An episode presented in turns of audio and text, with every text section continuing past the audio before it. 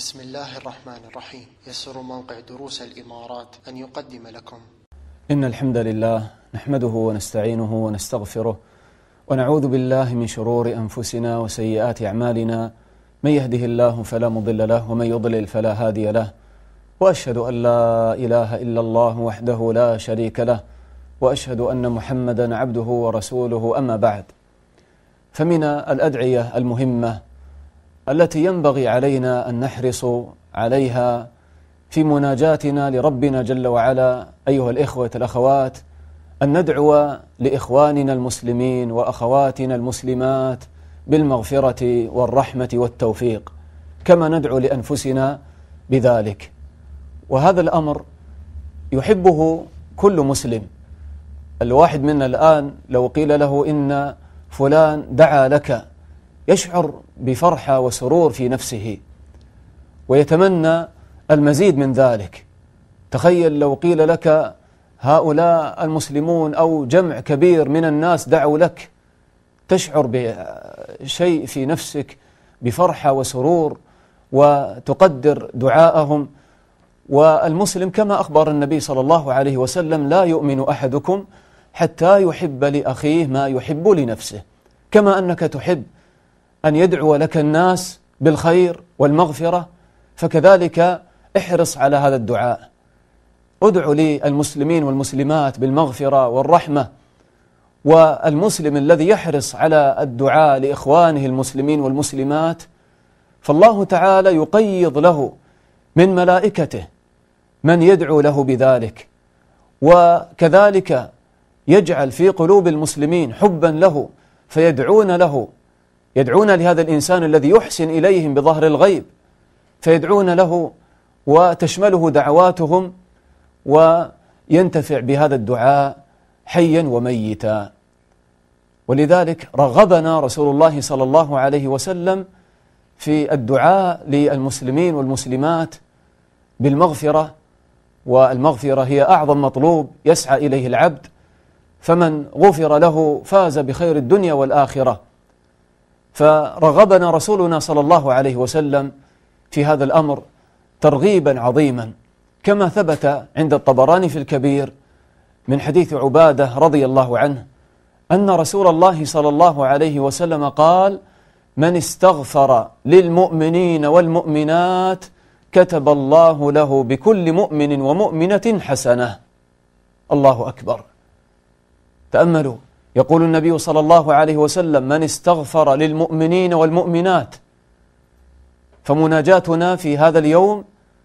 أن نقول اللهم اغفر للمسلمين والمسلمات المؤمنين والمؤمنات الأحياء منهم والأموات من استغفر للمؤمنين والمؤمنات كتب الله له بكل مؤمن ومؤمنة حسنة فما أعظمه من أجر تخيلوا الإخوة الأخوات لما تقول اللهم اغفر للمسلمين والمسلمات يعني المسلمين والمسلمات من زمن نبي الله آدم عليه الصلاة والسلام إلى أن تقوم الساعة كل مؤمن ومؤمنة يكتب لك بكل مؤمن ومؤمنة حسنة فهذا أجر عظيم يعني كم سيكتب لك في ميزان حسناتك من الحسنات بهذا الدعاء يعني مليارات المليارات بعدد ما خلق الله تعالى من من الناس من المسلمين والمسلمات فهذا دعاء عظيم ولذلك ينبغي أن نحرص على هذا الدعاء في مناجاتنا لربنا كما أننا ندعو لأنفسنا بالمغفرة كما مر معنا فكذلك ندعو لإخواننا المسلمين والمسلمات بالمغفرة والتوفيق فمناجاتنا اليوم إذن أن نقول اللهم اغفر للمسلمين والمسلمات المؤمنين والمؤمنات وإن شئت أن تؤكد فتقول الأحياء منهم والأموات إنك رحمن رحيم مجيب الدعوات وهكذا ولذلك لعظم هذا الدعاء أيها الإخوة الأخوات كان هذا الدعاء من أدعية الأنبياء عليهم الصلاة والسلام فقد ذكر الله تعالى عن نوح عليه الصلاة والسلام أنه قال رب اغفر لي ولوالدي ولمن دخل بيتي مؤمنا وللمؤمنين والمؤمنات ولا تزد الظالمين إلا تبارا وقال الله تعالى عن إبراهيم عليه الصلاة والسلام ربنا اغفر لي ولوالدي وللمؤمنين يوم يقوم الحساب فما أعظمها من رابطة عظيمة رابطة الإيمان تأملوا إلى فضل الإيمان كيف أن عقيدة الإيمان ربطت بين المؤمنين في كل زمان يعني نوح عليه الصلاة والسلام دعا لنا ونحن نعيش في هذا الزمان المتأخر في آخر الأزمنة وإبراهيم عليه الصلاة والسلام دعا لنا نعم دعا لنا لأننا ندخل بإذن الله تعالى في هذا الدعاء ربنا اغفر لي ولوالدي وللمؤمنين يوم يقوم الحساب فندخل في المؤمنين والنساء كذلك يدخلن تبعا في هذا وكذلك نبينا محمد صلى الله عليه وسلم دعا بالمغفرة للمؤمنين والمؤمنات كما قال الله تعالى فاعلم أنه لا إله إلا الله واستغفر لذنبك وللمؤمنين والمؤمنات ولذلك ثبت عند مسلم من حديث عبد الله بن سرجس رضي الله عنه أنه قال لأصحابه قال رأيت النبي صلى الله عليه وسلم وأكلت معه خبزا ولحما يعني يفتخر بهذا أني صحبت النبي صلى الله عليه وسلم وأكلت معه وجالسته فقال له عبد الله قال له نعم عبد الله بن سرجس يقول هذا الكلام فقال له يعني أحد أصحابه من التابعين قال له وهل استغفر لك هل فزت بهذا الفوز العظيم أن النبي صلى الله عليه وسلم استغفر لك فقال نعم ولك يعني استغفر لي واستغفر لك وأنت لم تره ولم تدرك ولكنه استغفر لك كيف ذلك تلا قول الله تعالى واستغفر لذنبك وللمؤمنين والمؤمنات فنبي الله تعالى صلى الله عليه وسلم استغفر لنا وكان يدعو بهذا الدعاء فإذا هذا دعاء عظيم أيها الإخوة الأخوات دعاء الأنبياء عليهم الصلاة والسلام وكذلك هو دعاء الملائكة وأي ملائكة ملائكة العرش العظام كما قال الله تعالى الذين يحملون العرش ومن حوله يسبحون بحمد ربهم ويؤمنون به ويستغفرون للذين آمنوا وتأمل ماذا يقولون ربنا وسعت كل شيء رحمة وعلما فاغفر للذين تابوا واتبعوا سبيلك وقهم عذاب الجحيم إذا نحفظ هذه المناجاة أيضا وهذا الدعاء من ملائكة الله تعالى ملائكة العرش يقولون ماذا ربنا وسعت كل شيء رحمة وعلما توسلوا برحمة الله الواسعة وعلمه الواسع الشامل لكل شيء ما من موجود إلا وقد أصابه أصابته رحمة الله ودخل في علم الله لا يخفى عليه شيء ووصلت رحمته كل شيء ربنا وسعت كل شيء رحمة وعلما فاغفر للذين تابوا واتبعوا سبيلك يعني برحمتك الواسعة وأنت أعلم بهم قال الله تعالى فاغفر للذين تابوا واتبعوا سبيلك وقهم عذاب الجحيم وفي هذا الدعاء إشارة إلى أن المسلم إنما يفوز بهذا الدعاء العظيم يفوز بدعوة الملائكة إذا اتصف بهذا الوصف يقولون ربنا وسعت كل شيء رحمة وعلما فاغفر للذين تابوا أما الذي يصر على معصية الله يحرم نفسه من دعوة الملائكة فاغفر للذين تابوا واتبعوا سبيلك الذي يتبع سبيل الحق القرآن والسنة على فهم أصحاب النبي صلى الله عليه وسلم هو الذي يفوز بدعوة الملائكة أما الذي يخالف الصراط المستقيم وينحرف عن سنة النبي الأمين صلى الله عليه وسلم فهذا يحرم نفسه من دعاء الملائكة ثم تأمل ماذا يقولون ما يكتفون فقط بالدعاء لنا بل انظر إلى رحمة الملائكة ومحبة ملائكة العرش لعباد الله المؤمنين وهم على الأرض يقولون فاغفر للذين تابوا واتبعوا سبيلك وقهم عذاب الجحيم ربنا وأدخلهم جنات عدن التي وعدتهم ومن صلح من آبائهم وأزواجهم وذرياتهم إنك أنت العزيز الحكيم وقهم السيئات ومن تق السيئات يومئذ فقد رحمته وذلك هو الفوز العظيم الله أكبر تخيل ملائكة الله تعالى ملائكة العرش يدعون لك ويدعون لآبائك ويدعون لزوجتك وأهلك وأولادك ما الذي ربط بينك وأنت على الأرض مخلوق فقير ذليل لا تساوي شيء في هذا الكون وهم الملائكة العظام كما أخبر النبي صلى الله عليه وسلم ما بين شحمة أذن الواحد منهم إلى منكبه إلى عاتقه مسيرة سبعمائة عام ما الذي ربط بينك وبينهم صلة الإيمان لأنهم يحبون عباد الله المؤمنين بقدر ما يكون عندك من الإيمان والتوبة إلى الله واتباع سبيل الحق والسنة فتفوز بدعوة هؤلاء الملائكة الكرام فإذا هذا دعاء الملائكة عليهم الصلاة والسلام وكذلك حثنا رسولنا صلى الله عليه وسلم أن ندعو لإخواننا بظهر الغيب كما ثبت في حديث أبي الدرداء رضي الله عنه أن النبي صلى الله عليه وسلم قال ما من عبد مسلم يدعو لأخيه بظهر الغيب إلا قال الملك ولك بمثل فلما تقول اللهم اغفر لأخي فلان اللهم ارحمه فالملك يقول ولك بمثل يعني كذلك المغفرة والرحمة تفوز بها وأيضا قال النبي صلى الله عليه وسلم كما في رواية لهذا الحديث دعوة المسلم لأخيه بظهر الغيب مستجابة قال عند رأسه ملك موكل آه، يقول آمين ولك بمثله فالملك يؤمن على دعائك ويدعو لك يقول ولك بمثله ولذلك كما ذكر النووي أن بعض السلف رحمهم الله تعالى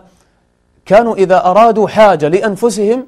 يدعون لإخوانهم بهذه الحاجة لماذا؟ لأن الملك سيدعو لك بهذه الحاجة ودعاء الملك مستجاب دعوة الملك ليس بينه وبين الله حجاب فهذا من فقه السلف فمثلا أنت تريد أن تحفظ القرآن فتقول اللهم يسر لإخواني المسلمين يسر لأخي فلان مثلا تعرف أنه مجتهد معك يحفظ القرآن معك فتدعو له بالخير الذي تريده أنت لنفسك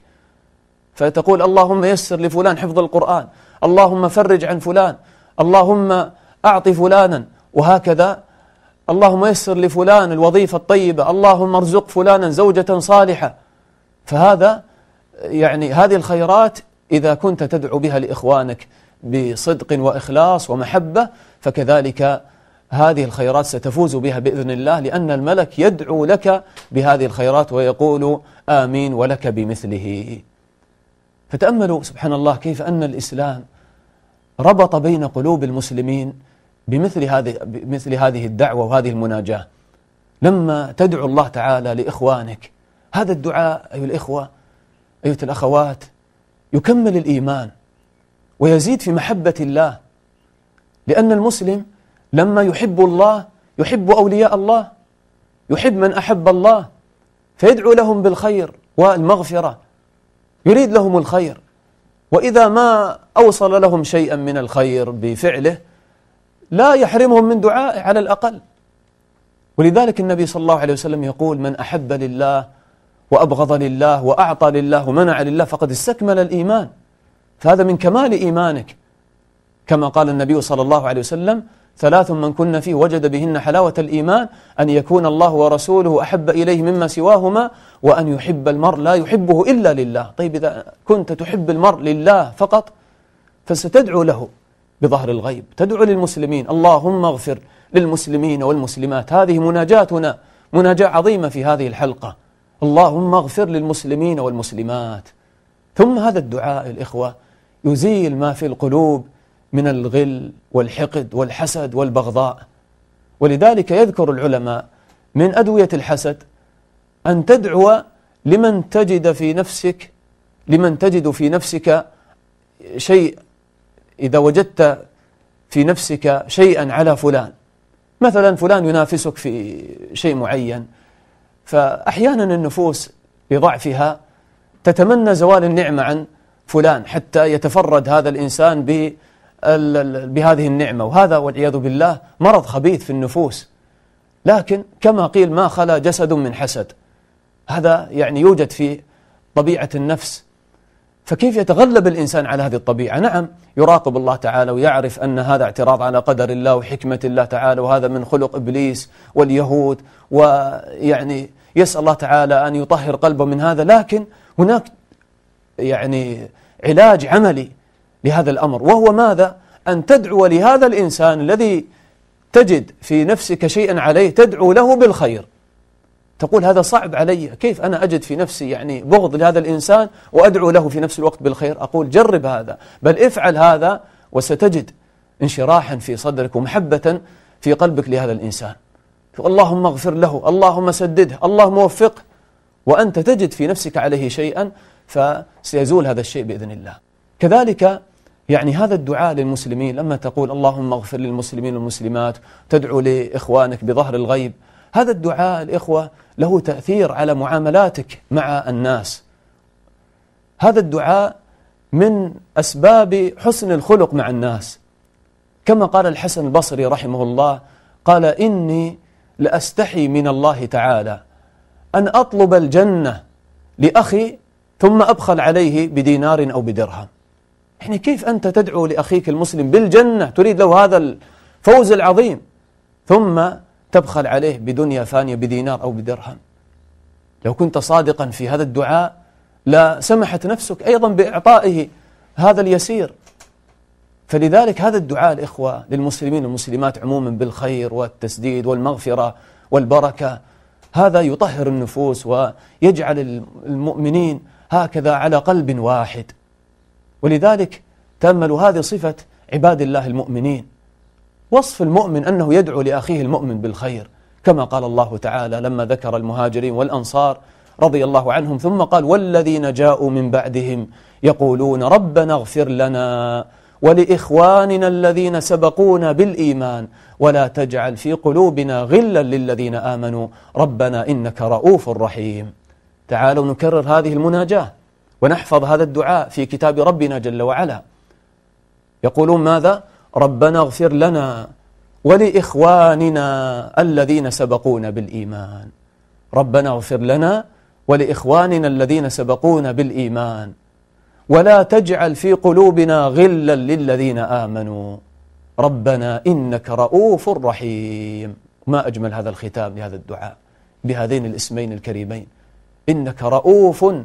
والرأفة يعني أعظم الرحمة شدة الرحمة الرأفة فهذه الرأفة من الله تعالى جعل شيئا من آه، الرأفة في قلوب المؤمنين فألف بين قلوبهم وجعل بعضهم جعل بعضهم يدعو لبعض ربنا اغفر لنا ولاخواننا الذين سبقونا بالايمان ولا تجعل في قلوبنا غلا للذين امنوا ربنا انك رؤوف رحيم حتى نكون إخوة متحابين جميعا حتى نكون على قلب واحد فننصر دين الله تعالى ونجتمع على الدعوة إلى الله والجهاد في سبيل الله ونصر الدين فهذا له أثر عظيم في اجتماع المسلمين ولذلك تأملوا كيف حرص السلف رحمهم الله تعالى على هذا الدعاء كما جاء عن أبي الدرداء رضي الله عنه أنه كان يقول إني لأدعو لسبعين من إخواني أسميهم بأسمائهم إذا يقول أبو الدرداء رضي الله عنه إني لأدعو لسبعين من إخواني في كل ليلة أسميهم بأسمائهم وكذلك جاء عن ابن جريج رحمه الله أنه قال قلت لعطاء تستغفر للمؤمنين والمؤمنات يعني هل تستغفر للمؤمنين والمؤمنات قال نعم وقد أمر الله نبيه بذلك فقال فاعلم أنه لا إله إلا الله واستغفر لذنبك وللمؤمنين والمؤمنات فقال له ابن جريج رحمه الله أتدع ذلك في المكتوبة أبدا يعني هل تترك هذا الدعاء في المكتوبة قال أتدع هذا في المكتوبة أبدا فقال آه، عطاء رحمه الله وهو التابع الجليل قال عطاء رحمه الله قال لا يعني ما يترك هذا الدعاء أبدا ما يترك الدعاء للمسلمين والمسلمات في صلاة الفريضة أبدا لا يتركه فإذا وهذا طبعا يكون في الصلاة في السجود وفي آه، بعد التحيات وبعد الصلاة الإبراهيمية قبل أن تسلم لأن هذا مكان للدعاء المطلق في الصلاة فتقول اللهم اغفر للمسلمين والمسلمات والمؤمنين والمؤمنات فهكذا تدعو الله تعالى لإخوانك المسلمين والمسلمات فهذا عطاء ابن أبي رباح رحمه الله كان لا يترك الدعاء للمسلمين والمسلمات في كل صلاة وأيضا جاء عن ابن المبارك رحمه الله أنه كان إذا ختم القرآن يكون آه، عامة دعائه للمسلمين والمسلمات عامة دعاء إذا ختم القرآن في هذه المناجاة اللهم اغفر للمسلمين والمسلمات والمؤمنين والمؤمنات وكذلك كان لأبي حمدون رحمه الله القارئ صحيفة فيها ثلاثمائة فيها ثلاثمائة اسم من أسماء أصحابه يدعو لهم بالاسم كل ليلة انظر إلى المحبة في الله وكذلك يقول ابن القيم رحمه الله عن شيخ الإسلام ابن تيمية شيخه يقول كان من أوراده رحمه الله الدعاء للمسلمين والمسلمات وكان لا يخل بهذا الورد يعني ابن تيمية رحمه الله تعالى كان من أوراده في الدعاء أنه فقط يخصص يعني وقتا طويلا لأجل أن يدعو فقط للمسلمين والمسلمات في كل يوم هذا ورد له في اليوم والليلة لا يتركه ومما يستأنس هنا ما جاء عن أحمد بن الضحاك الخشاب رحمه الله أنه قال رأيت فيما يرى النائم شريح بن يونس وهو من كبار العلماء فقال فسألته في المنام قلت له ما فعل بك ربك فقال غفر لي ومع ذلك جعل قصري بجانب قصر آه، محمد بن بشير الكندي فتعجب آه، يعني آه، أحمد بن الضحاك يعني في المنام قال فتعجبت فقلت له إنك أكبر من محمد بن بشير الكندي يعني أكبر منزلة وأعلى منزلة من محمد بن بشير الكندي وأنت العالم الكبير فكيف يعني جعلت منزلتك بمثل منزلة محمد بن بشير الكندي فقال آه، شريح بن يونس رحمه الله يقول له في المنام قال إن الله تعالى جعل لمحمد بن بشير حظا في عمل كل مسلم ومسلمه لأنه كان إذا دعا يقول في كل دعاء له اللهم اغفر للمسلمين والمسلمات فجعل الله تعالى لمحمد بن بشير رحمه الله وإن كان دون سريح بن يونس المنزلة والعلم ويعني يعني العبادة جعل له من عمل كل مسلم ومسلمة حظا لماذا؟ لأن هكذا قلبه يحب الخير للمسلمين ويحب بصدق أن يعني يقبل الناس جميعا على دين الله تعالى يحب بصدق أن يعني يرجع المسلمون إلى دينهم رد يرجع المسلمون إلى دينهم رجوعا جميلا ويستقيمون على القرآن والسنة ولذلك يعني يبذل ما يستطيع ربما ما كان عنده يعني قدرة كبيرة للدعوة ولكذا مع أنهم كانوا الحمد لله على خير من هذا ولكن على الأقل ما ينسى إخوانه في دعاء بل كان يدعو الله تعالى لإخوانه المسلمين والمسلمات في كل دعاء له ولذلك تأملوا كيف رفع الله تعالى منزلته وأعطاه حظا في عمل كل مسلم ومسلمة فما أعظم هذه المناجاة أن نقول اللهم اغفر للمسلمين والمسلمات والمؤمنين والمؤمنات الأحياء منهم والأموات وكما الإخوة أنه آه، يعني يستحب هذا الدعاء لعامة المسلمين ندعو لعامة المسلمين بالمغفرة والرحمة ندعو لهم بالخيرات والبركات فكذلك يتأكد أن ندعو بهذا الدعاء بالمغفرة والرحمة والخير لأناس مخصوصين وأول من يدخل في هذا أصحاب النبي صلى الله عليه وسلم لأن الصحابة رضي الله عنهم هم صفوة هذه الأمة هم الذين نقلوا لنا هذا الدين وجاهدوا في سبيل الله حتى رفع الله تعالى راية الإسلام بسببهم فلهم حق عظيم على الأمة فعلينا أن نترضى عنهم وهذه هي صفة المؤمن أن يدعو لأصحاب النبي صلى الله عليه وسلم بالخير والرضوان ولذلك تأملوا لما ذكر الله تعالى المهاجرين والأنصار في سورة الحشر كما مر معنا في الآية التي تقدمت قال الله تعالى والذين جاءوا من بعدهم يقولون ربنا اغفر لنا ولإخواننا الذين سبقونا بالإيمان يعني من أصحاب النبي صلى الله عليه وسلم وغيرهم ولا تجعل في قلوبنا غلا للذين آمنوا ربنا إنك رؤوف رحيم ولذلك استنبط الإمام مالك رحمه الله من هذه الآية أن الذي يسب أصحاب النبي صلى الله عليه وسلم ليس له حظ من مال الفيء لأن الله ذكر آه، في سورة الحشر الفيء وأنه للمهاجرين للفقراء الذين أخرجوا من ديارهم وأموالهم يبتغون فضلا من الله ورضوانا وينصرون الله ورسوله أولئك هم الصادقون ثم قال والذين تبوأوا الدار والإيمان من قبلهم يحبون من هاجر إليهم ولا يجدون في صدورهم حاجة مما أوتوا ويؤثرون على أنفسهم ولو كان بهم خصاصة ومن يوق شح نفسه فأولئك هم المفلحون ثم قال والذين جاءوا من بعدهم يقولون ما صفتهم أنهم يدعون لإخوانهم الصحابة والمؤمنين بالخير والرحمة والمغفرة ولا يجدون غلا في صدورهم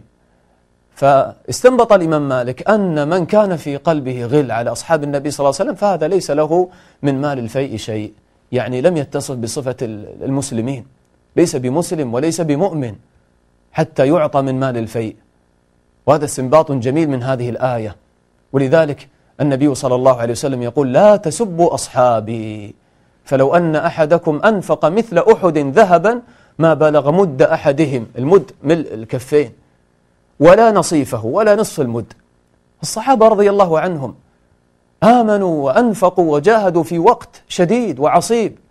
في بداية الإسلام وتكون الإسلام وكان في قلوبهم من اليقين والخير ما الله به عليم مهما فعلنا وأنفقنا وبذلنا كما أخبر النبي صلى الله عليه وسلم لو أن أحدكم أنفق مثل أحد ذهبا ما بلغ مد أحدهم ولا نصيفه فرضوان الله تعالى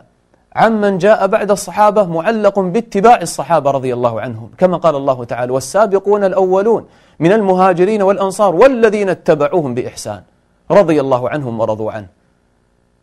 فإذا أردت رضوان الله ما لك طريق إلا أن تتبع أصحاب النبي صلى الله عليه وسلم بإحسان فتفوز برضوان الله تعالى فعلينا أن ندعو للصحابة رضي الله عنهم بالخير والرضوان نترضى عنهم دائما فمن أظلم ممن سب أصحاب النبي صلى الله عليه وسلم من أضل من هذا الإنسان الذي يسب أصحاب النبي صلى الله عليه وسلم وهم صفوة الأمة وهم خيار الأمة أصحاب رسول الله صلى الله عليه وسلم حملت هذا الدين نقلت القرآن والذين جاهدوا في سبيل الله ثم كذلك الإخوة يتأكد آه، أن ندعو وأن نخص بالدعاء والدينا والأقربين من أهالينا كما قال الله تعالى وقضى ربك ألا تعبدوا إلا إياه وبالوالدين إحسانا إما يبلغن عندك الكبر أحدهما أو كلاهما فلا تقل لهما أف ولا تنهرهما وقل لهما قولا كريما واخفض لهما جناح الذل من الرحمة وقل رب ارحمهما كما ربياني صغيرا وقل رب ارحمهما كما ربياني صغيرا والنبي صلى الله عليه وسلم يقول إذا مات ابن آدم انقطع عمله إلا من ثلاث وذكر منها قال أو ولد صالح يدعو له فالولد الصالح ما ينسى والديه يدعو لهما بالمغفرة والرحمة دائما ولذلك آه، ثبت في الحديث أن النبي صلى الله عليه وسلم قال يرفع للمؤمن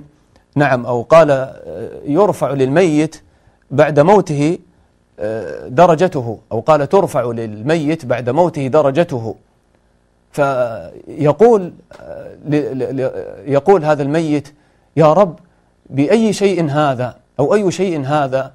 فيقال له استغفر أو ولدك استغفر لك ولدك استغفر لك فكلما تستغفر لوالديك ولإخوانك ولأعمامك وأعماتك وخالاتك وأخوالك وأهلك جميعا كلما تستغفر لهم فيرفع الله تعالى في درجاتهم فعلينا أن نلهج بالدعاء لوالدينا اللهم اغفر لنا ولوالدينا وللمسلمين والمسلمات وهكذا كان دعاء الأنبياء رب اغفر لي ولوالدي وللمؤمنين ولمن دخل بيتي مؤمنا لخاصة أصحابك كذلك وكذلك لمن له حق عليك من ممن علمك أو يعني رباك فما تنسى له جميله ذلك آه، الله تعالى قال كما ربيان صغيرة كذلك ممن يتأكد أن نخصه بالدعاء ولاة الأمور لأن ولاة الأمور بهم تنتظم الأمور ويحدث الأمن في البلد وتستقيم مصالح الناس وتقام الجماعات في المساجد ويقام دين الله تعالى في أرضه فلذلك إذا انصلح ولي الأمر انصلح الناس والله تعالى أمرنا بالسمع والطاعة لولاة أمورنا يا أيها الذين آمنوا أطيعوا الله وأطيعوا الرسول وأولي الأمر منكم وذلك جاء عن الفضيل بن عياض رحمه الله أنه قال لو كان لو كانت لي دعوة مستجابة لجعلتها للإمام لأنه إذا انصلح أمن البلاد والعباد فإذا انصلح السلطان ولي أمر المسلمين انصلحت البلاد وانتشر الخير وأمن الناس على أنفسهم وقاموا بدين الله ولذلك كان الإمام أحمد رحمه الله يدعو لولاة أمور المسلمين وإن كان عندهم شيء من البدع كان يدعو لهم بالصلاح ويحذر من الخروج عليهم يدعو لهم بالصلاح والتوفيق وكان يدعو للمتوكل رحمه الله وهكذا فهكذا دعاء المسلم لولاة أمور المسلمين ولولي أمره بالمغفرة والرحمة والسداد والهدى والتوفيق هذه من أعظم القربات